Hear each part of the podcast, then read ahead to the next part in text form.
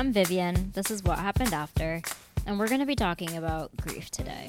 Well, grief and amongst other things, but really just about the process of getting through really hard shit, trying to find community in the midst of it, and trying to not lose yourself through the process. You're actually finding me the day after my mom's birthday. My mom's been passed away since I was 10 years old. I'm 27 now. So it was kind of a rough day. And as I was listening back to this conversation I had with Ali last week when I was still in London, I realized there are so many gems on here that I'm holding on to tight today because grief isn't something that goes away. It changes and morphs with you and grows with you, no matter your life, your season, and what you're going through. So I felt like the best way to actually bring the idea of grief to life, ironically enough, was to bring Ali, my friend, on this podcast to talk about it. We actually connected on Instagram years ago, mostly about creativity, but also about the fact that we've gone through really hard shit together, or separately, but alongside each other. Ali runs a creative agency. She is an overall amazing human. She has the most beautiful twin babies, and now she's on What Happened After talking to you about all the little pockets of her life and what you can grab from them. Here's Ali. I'm coming to you straight from London, where I've been for the last few weeks, um, with my friend Ali, who this is actually going to end up being a little bit of a catch up for us as well as a podcast recording because we haven't talked in a little bit in person or virtually in person. um, but I'm excited to have Ali on. We connected on Instagram first off and have been somewhat in each other's lives since then and kind of seen ups and downs. Never actually meeting in person. And this is probably the closest we're getting to another phone conversation in a little bit. So, Ali, I'm so excited to have you on. Thank you. I'm excited to be here and honored, of course. Oh my gosh, you're too sweet. You're th- I'm really thankful that you decided to come on and just talk about all the things we were kind of briefing right before I hit record. And we're going to really cover the the range of topics, everything from career to life to grief to anything in between that comes up. Perfect. There's a lot to cover, so. well, let's start in I think the best place, which is introducing yourself and letting people get to know you and the awesome human that you are. Yeah, so I'm Allie, and I live down in Austin, Texas. And just like Vivian said, we've never met, which is crazy. But I think we, I think it's been like three and a half, maybe almost four years since we've been Insta friends pretty sure, which is wild. Um, and since then, we've seen like you have babies and a new everything that's happened. Yeah, so much. Yeah, and we've talked about, yeah, you and I have talked about so much over those last three and a half, four years. So, I, yeah, it's crazy that we haven't met. But like I said, I'm Allie. I live down in Austin and I own a social media marketing and photography content creation business. And I work with mainly small business, product based ladies. Um, no offense to the dudes, but I like my ladies. and I recently also took over a very long term clients um, company called Kate Mac Stock. So within Kate Mac Stock, we again do a whole bunch of content creation. We do um, styled stock photography for, again, female entrepreneurs. So we've got the whole girl power thing going on over here.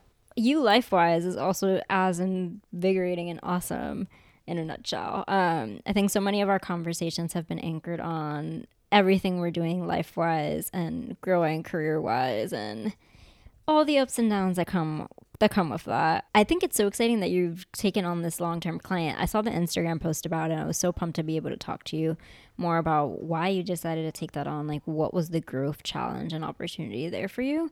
Because I know you already have, you've turned Verb House into a staple and something that I'm always so excited to see when you post on IG and, and just talk about.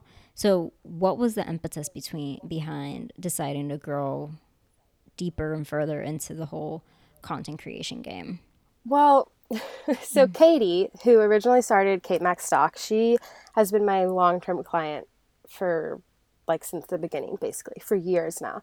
Um, and she is just a really amazing woman. She's brilliant. She's awesome. And She's about to embark on um, a PhD journey. No big deal. yeah, exactly. Yeah, she's also a mom to three little kids who are so cute. Um, So she's a little bit busy. So I stepped up in a really big way with then Kate Stock as Verb House. Um, and so I was kind of doing the all the day to day things already for the past few years. Um, so Katie started talking to me about taking over her business well over a year ago. And at first, when she first approached me about it, I thought she was crazy. I was like, You're insane. There's no way I can do this. Why would I do this? This is crazy. No, no, no, no. And I just kept shutting it down, shutting it down, shutting it down, like multiple times over the course of at least a year. And then I was talking to my mom about it, and my mom was like, Well, why not, Allie? Like, why would you not do this? Like, you're already doing everything pretty much, and it's right up your wheelhouse. It's content creation, photography.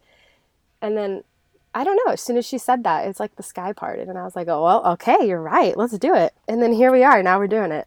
What does it entail to actually be doing that? So I think the the biggest part that I've taken on since I've t- taken over it is the general planning of shoots. So what we really specialize in is stock style stock photography again geared towards that female entrepreneur so it's basically any type of gorgeous beautiful photo that female entrepreneurs can use to market their business on instagram pinterest their website for their branding clients the whole gamut so i think the photography content creation and the shoot planning that is more the bulk of what i've taken on now that i've um, taken over the company but aside from that everything else, the marketing, the membership retention, mm-hmm. all of that kind of stuff is things that my company Verb House was already taking care of. So it's kind of a very seamless transition. It's pretty nice. Why do you think you were so scared to kind of take it on if you were already picking up so much of it? Like, would you have to sidestep in order to get to the place where you're now even just talking to me about it, seemingly so not nonchalant isn't the right word, but so calm about it, and so much ease is like exuding off of you. Oh man, I think um, okay, it's a lot scarier to take over someone else's business and potentially screw that up. I think rather than just screwing up your own business somehow. like, I think, yeah, I don't know. I think it was mainly that. It was just me needing to believe more in myself and get out of my own way um, and realize that I'm not going to screw it up. I've never screwed up business, so why would I screw it up now? I'm not going to. So, yeah, I think that it was just pure insecurity, basically. Mm-hmm.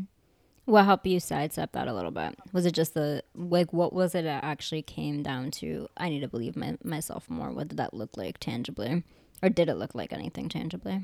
Um, it was pretty much just that one conversation with my mom when my mom was like, Why would you not do this? Like, this is a great opportunity and you can do it. Like, why, why do you think you can't do it? Um, yeah, it was pretty much just that one conversation and it just kind of like hit me at the top of my head. And then I was like, you know what? That is freaking right. I can do this. I'm going to do it. Let's do it. so often we end up like really convincing ourselves that we can that it ends up taking someone else to point it out to be like, oh, actually, wait like not only can I, like I've actually done it already before. Exactly. Yeah. We're our own worst critics, people, sabotagers, all of it. We've talked about that before, just how often we can stand in our own way unless we decide to shed light on the parts of us that hurt the most or that are the scariest or that we don't trust in the most. Yeah, yeah, 100%. I think that yeah, I think especially when you have come from a I don't want to say like dark background because my background yeah. isn't necessarily dark, but my roads that I've walked have not been smooth, easy roads. So I think that you kind of naturally already have like a defense mechanism built up, and you kind of, when something really amazing and great is basically landing in your lap, I personally don't believe it and i try to figure out well what like what's going on? This is way too good to be true. This cannot be real. And then i try to find all the things that are wrong with it. I'm the same exact way. I think so much of and we've talked about this prior too but like yeah yeah i wouldn't describe my past as dark but it has been jagged um yeah and i think jagged. that that that's has, a good word yeah and it, and then that jagged makes you way jaded about like good things coming into your yep. life and it's you're almost having to yep. retrain yourself to not see a good thing as a opportunity for a bad thing and a big fall right because yep. like that that's the scariest part is like when something really good is happening and you've dealt with really bad shit before you're like, how far am I going to fall from here? And is Yeah, it going to hurt like- as hard? Exactly. Yeah. It's just like you're just waiting for the impending disaster to take place. And it's so hard to live like that. And like I know for me, so much of it has come down to all the grief that I've experienced and like losing my mom and my grandma and just this uh, like this close proximity to mortality and to you know how bad end of life can be. Right when you don't expect it, when you do expect it, no matter the circumstances around it, it just ends up traumatizing you and making it really hard for you to sidestep even like the best things in your life. And that shit is hard to deal Yep. with. Yeah. And I think it never, it doesn't, I don't think it ever goes away. I think it's probably something that we'll be dealing with and figuring out the rest of our lives. We've talked Yay. about how grief, I know, right? Grief, amazing partner of life. Um, but it is, and I think it it morphs and it changes depending on the season you're in, and it can be heavier or lighter as a result of that. But it's always there. How have you navigated, kind of trying to reframe those or dealing with grief as a whole in your life? I know, right? Loaded and Oh, high Lord. question. Um, oh gosh, grief. Um, grief and I are, oh gosh, I don't want to say we're friends because I hate grief. We're not friends, but we have basically a lifelong relationship with each other at this point. And I would have said up until probably the last couple of months, I would have said that I thought that I dealt with grief because, you know, hindsight is always 2020 things look a lot clearer. Yeah.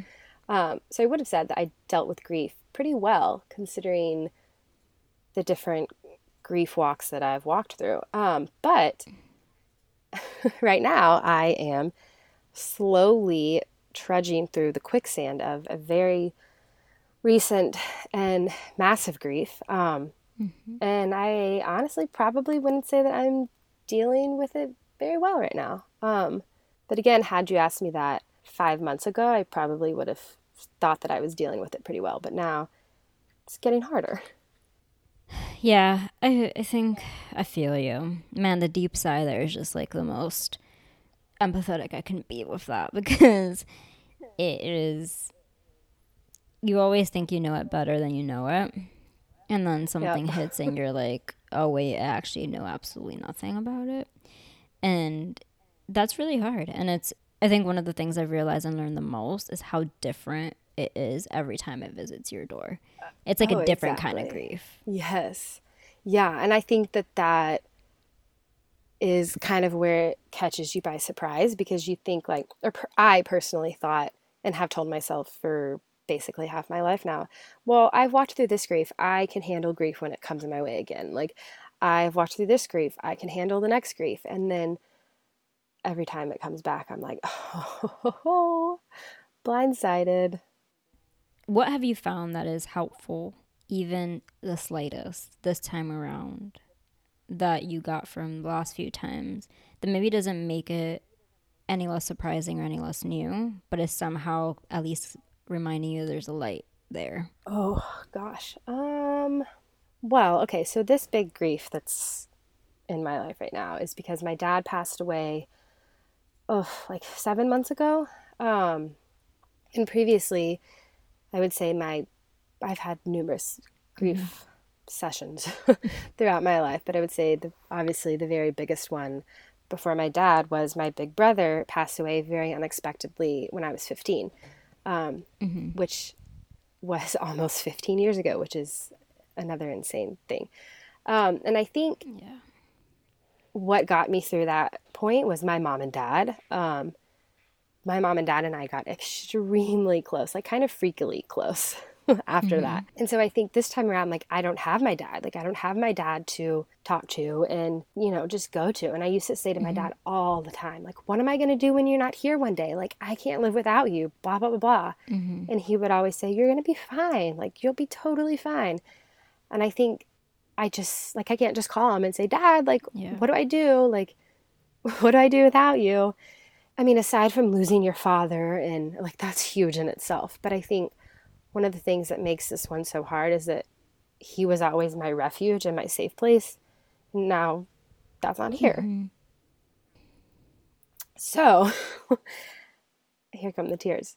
I honestly, right now, don't know. Yeah, I don't know what I'm doing right now that is actively helping or getting me through it. Um, I will say that my twin babies are miracles upon miracles. Mm-hmm. Um, they clearly help. Like, I mean, how could they not? They're um, the most adorable kids ever. Thank you. I, of course, think that myself, but I'll take it. Um, yeah, I don't know. I started therapy again very recently. Um, I'm having a love hate relationship with it. So I don't know. I'm just really in the mm-hmm. huge, deep, messy thick of it right now and probably have a long way to go, honestly. I'll tell you what, I think from the outside looking in, which is like always the outside looking in. Um, yeah. I can say that from that perspective, while skewed and probably, you know, only a glimpse of what it actually looks like, I think what I see isn't a highlight reel because I think you've been, you're one of my favorite followers on Instagram, one of my favorite people in the world, but your authenticity always peeks through all the content that you're putting out and all the conversations that you're having with the community you have with Verb House. But more than anything, I think I see in the thick of it someone who is strong. And I say that only the way I say that isn't with doubt of you being strong, but I don't even know if strong is the right word for it. Because I think it's more you are there and you are present.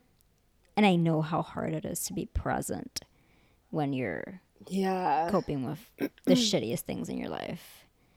And I think I see you being present with your kids and I see you being present with work and I see you showing up for grief with grief in grief. And that isn't easy. No, yeah. Thank you. Um yeah, I think having walked through grief so many times that I know the only way through it is through it.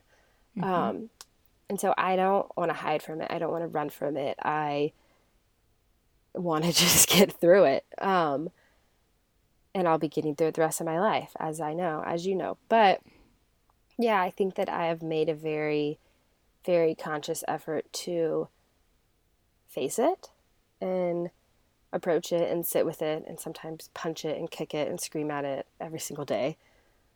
But yeah, thank you for saying that because I do try really hard to be present to all of the shitty and good and wonderful and very crappy feelings of life. and you are. And I think that the weirdest, crappiest thing about grief is just how unique it is to every single person it shows up with and how it can mold you up until the point that you say, actually, I don't want you to mold me that much. Let me figure out how I'm going to mold you. Yeah. And that inflection point doesn't happen right away. And it takes oh yeah. a long time and long time is defined by a lot of different ways for a lot of different people. When i was thinking about having this conversation with you i know a big part of it for me is we've talked about this before and I'm so thankful that you were willing and able to to kind of go here with me. Because i know it's helpful for other people too in terms of just like this is shitty and it doesn't feel good and it's unique to every single person and every time you feel it it's different. But I think that there's also something about hearing other people talk about it who are I don't want to say a couple steps ahead because that makes it feel very linear, but who also understand it and are a couple of death anniversaries away from it and whatever that may entail entails of, of like measurement of time or experience i don't know but and and it's something so unique too when you have a new loss and and you can refer back to another one that you had and think about what would I have told myself the first time around and how can I help myself now that I know something even if it's not a lot. So, to that I pose both of us the question of what is actually helpful if you're listening to this and it's your first go around. Oh. Right? Who's going first, you or me? um. Oh. I don't um, know. Hmm. I think, I think you'll agree that through and through, day by day, it's just really freaky and crappy. Mm-hmm. And like, there's not, there's nothing you can do to get away from that crap. Like, it's, it's just there. You have to let it be there. Uh, if you want to, I guess, heal correctly or appropriately or whatever the correct terminology there would be. Um, I think that when we get into real big trouble is when we try to run from the grief because why would you not want to run from it? It's horrible. It's terrible. Yep. Um, but I think running from it, and I think there is a certain point through every grief journey that you are going to run from it. I absolutely think that. And I think that's totally normal. But I think if you run from it every second, every day of your life, that's when things just get really, really dark and bad and scary. Um, so I I, second think that you, hard. yeah, I think you have to sit with it. Unfortunately, it sucks, but you do. And I think you learn that you learn that the first go around and then you can apply it the next go around. Yeah, Which is so I think- yeah. dark. I think you But- only learn that when you're on the other side of it. Yeah, yeah, but I also think that um, from listening to you, 100% agree. That would probably be my tidbit of light shining on this is just you can't run from it and you will try to outrun it and then realize you, you can't. Like you physically are not faster than this thing. And it'll catch up to you and it'll take you for what you're worth in that moment and honestly it feels almost like the more you outrun it the weaker you get and the less able you are to actually mm-hmm. cope through the highs and lows of whatever it means in that specific day or in that specific moment in time and but i think you're right i think i don't believe that there are stages in grief that just isn't how i've experienced it i think that if I think our desire to say that there are stages of grief is our desire to put it in a box and say that eventually we'll be over it over it right. and that totally. we can walk away from it which I just isn't real um Yeah, no.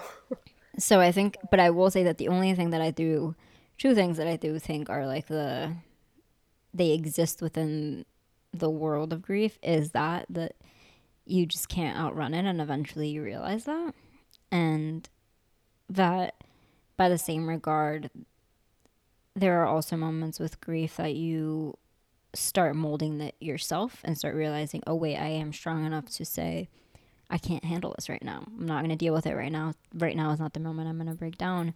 And that is just strength Yeah. training. That is like months of like at the gym going at it learning how to actually put those boundaries. Yeah, yeah. I um one time when I was younger, so after my brother died when I was 15, I obviously it was terrible for a couple of years. Um and then I somehow, and I didn't make this conscious decision. I didn't. I just it just happened. Um but somehow I really started to use that grief as a very powerful force in my life and it's really obviously shaped me into completely who I am today. And I'm pretty awesome. like, I like who I am. And I attribute a lot of that, unfortunately, to the really shitty grief that I've been through throughout my life. And um, at one point, my mom said, I don't want this grief to define you. Like, I don't want your brother's death to define you. I don't want all of this pain that we've walked through as a family to define you. And I was like, Mom, it, it absolutely defines me. Like, it is who I am. Like it has made me who I am.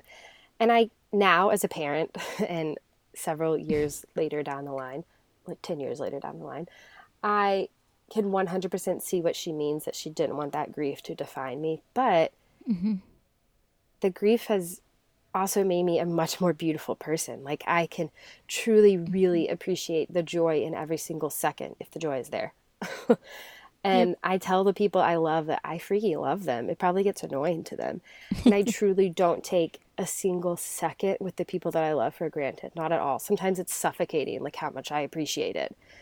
Um, and so I think that when you can find, like when you can get through the really horrible parts of grief, and eventually, it may take years, but eventually, it may take months. Who knows? It's your story. I don't know.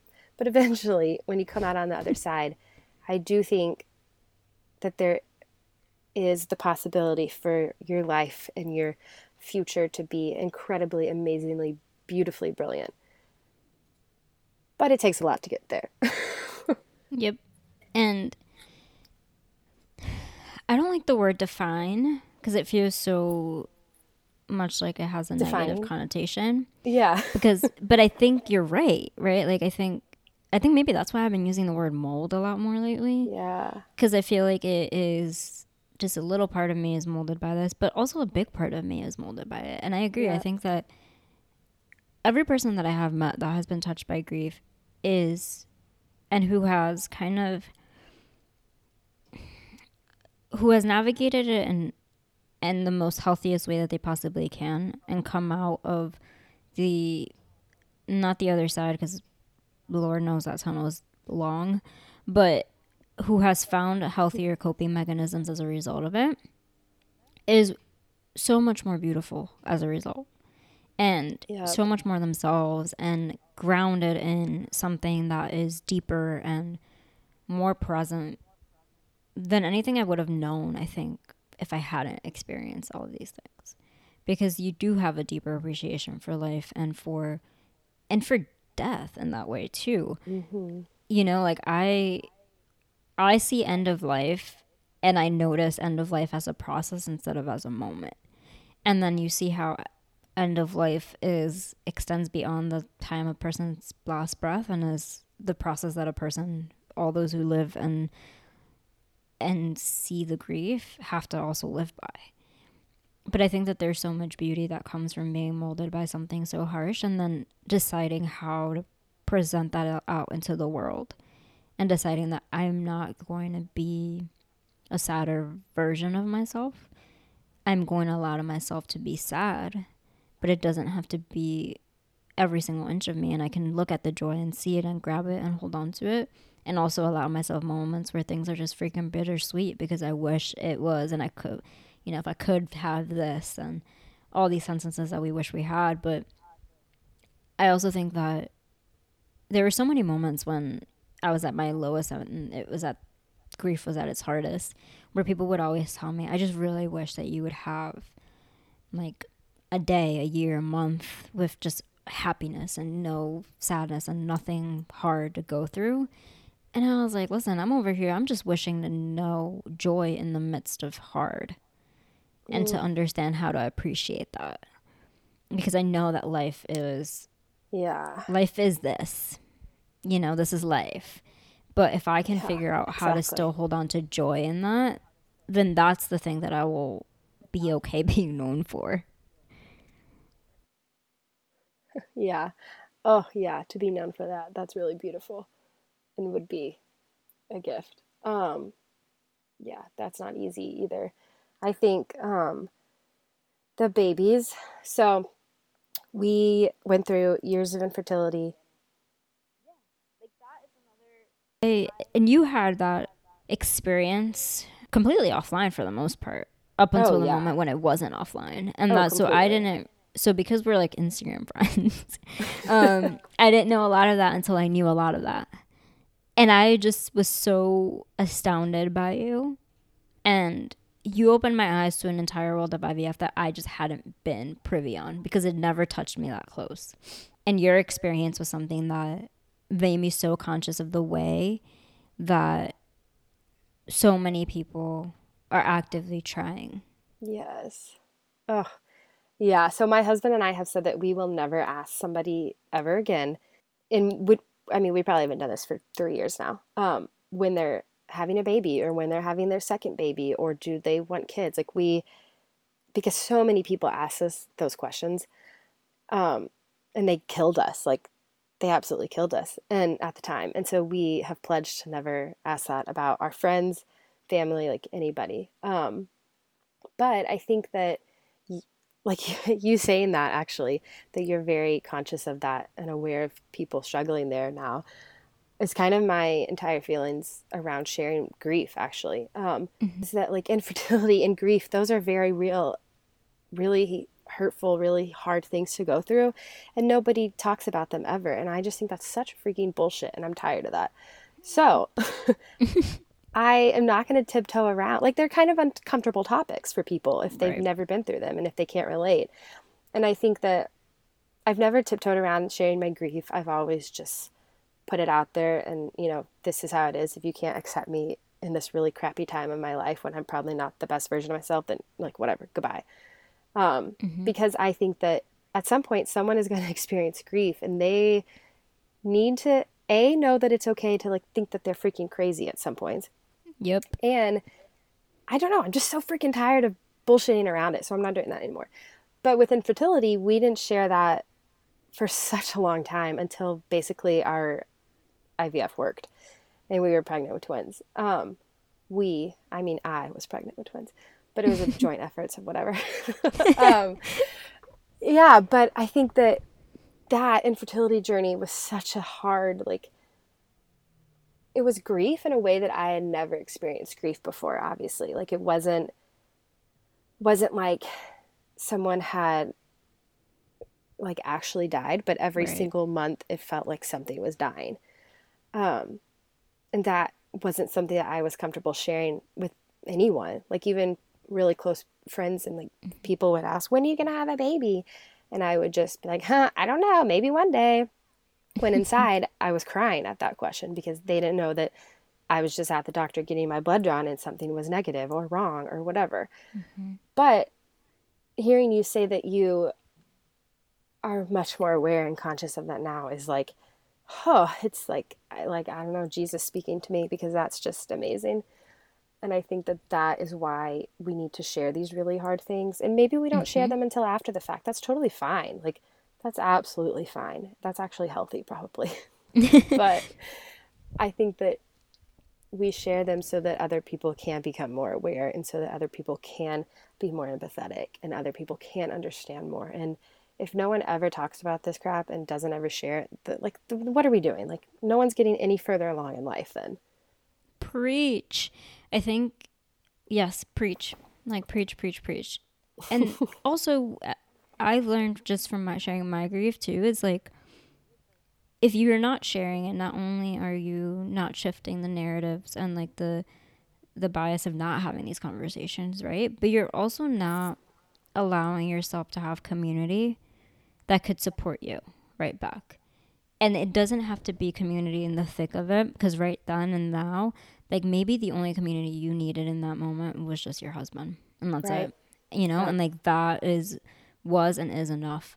But in the aftermath of like, okay, this worked, now we're here, but there's a lot of PTSD to deal with. and yes. a lot of like, how oh, am yes. I scared and fearful of like XYZ thing that maybe no one else would understand except for those who have actually gone through it. Yes. And allowing yourself the space of that community is actually the most healing thing that you could possibly do, right? And I think that so often we think that sharing it is actually just like begging for attention or or like, oh my god, I'm making people uncomfortable yep. by talking about this thing. But the reality is like that means nothing because the people who are uncomfortable with it aren't the people I'm trying to talk to anyway and they aren't the people that are going to yes. rally for me and if they have no space or room to try to understand then that's fine that's their journey but it doesn't have to be or impact mine and so when you shared i think for me it was just this eye-opening thing of just you just a a really really specific reminder like you just never know you what never people know. are going through right yeah. and oh, never. and i love that you're saying that you and your husband have vowed to never ask someone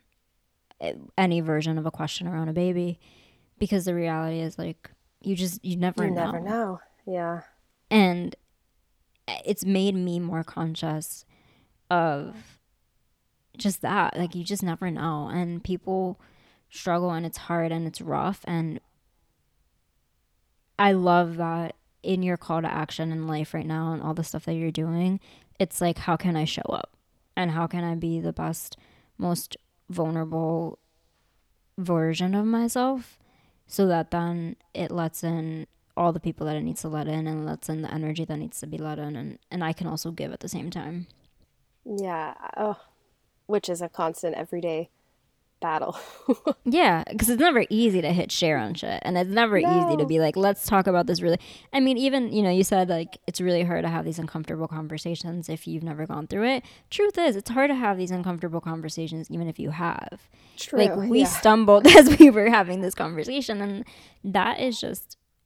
I hope that whoever is listening to this heard that and hears this part now that just because it's uncomfortable and you stumble and you don't necessarily know how to get at it or what angle to come at it doesn't mean you shouldn't try. No, it's so important. You have to try. It's the thing that ends up keeping you alive when you're going through the really, really hard things. Yeah, completely. And I think that personally, I think that when you have walked through deep grief, I think that you obviously start to view um, your relationships and some friendships differently. Mm-hmm. And I think there's an opportunity, if you're on the outside of that grief, there's an opportunity to be that person's most beautiful savior in a sense. like, yes. not that, you know, you're Jesus, but like, oh, it's just so rare to show up completely for someone walking through grief because it is hard. It's uncomfortable. And if you've never walked through it, and even if you have walked through it, it's still like, well, I don't, I don't know what to say. I don't know what to do. Like, mm-hmm. I, I don't know. But I think that when you can show up for that person, no matter what they're going through, whether it is infertility or it's the death of somebody or it's, I don't know, whatever thing they're grieving, which there's a lot of things you can grieve for. um, yep. I don't know. I think it's just really special and really rare when someone can show up completely for you. And I think when they do show up, that just changes that relationship and that friendship forever for the better, obviously. Yep, and you notice it in ways that that you'll always remember. You're 100% yep. right. As we start wrapping up this conversation, which I wish we didn't have to. Um, I know. I know. I, I think we've we've covered a lot. We did the thing we said we were going to do. We we hit on the things of career and mental health and grief and everything kind of under these umbrellas and what are kind of some last, eh, not last words, but what are some words you would like to share oh um, as we sign off here on this episode? Mm, okay. I think just know that the fire is going to rage and it's going to be pretty freaking terrible. But I promise you that there is joy and there's a ton of beauty and there's amazing relationships and so much love and grace and hope and a beautiful future on the other side of it, even though you probably maybe can't even get out of bed today. And that's okay. And that is maybe the best way to end this conversation. Um, remind us where people can find you on Instagram and on the internets. You can find me at Verb House Creative on Instagram. That's verb with a V, like be a verb It's my little slogan. Um, and then sometimes I write very infrequently at thankyouandiloveyou.com, which is basically just a love letter to the people that I love because I know you've got to tell them that. And yeah, that's pretty much where you can find me all the time and infrequently. Thank you so much for being on here, Allie.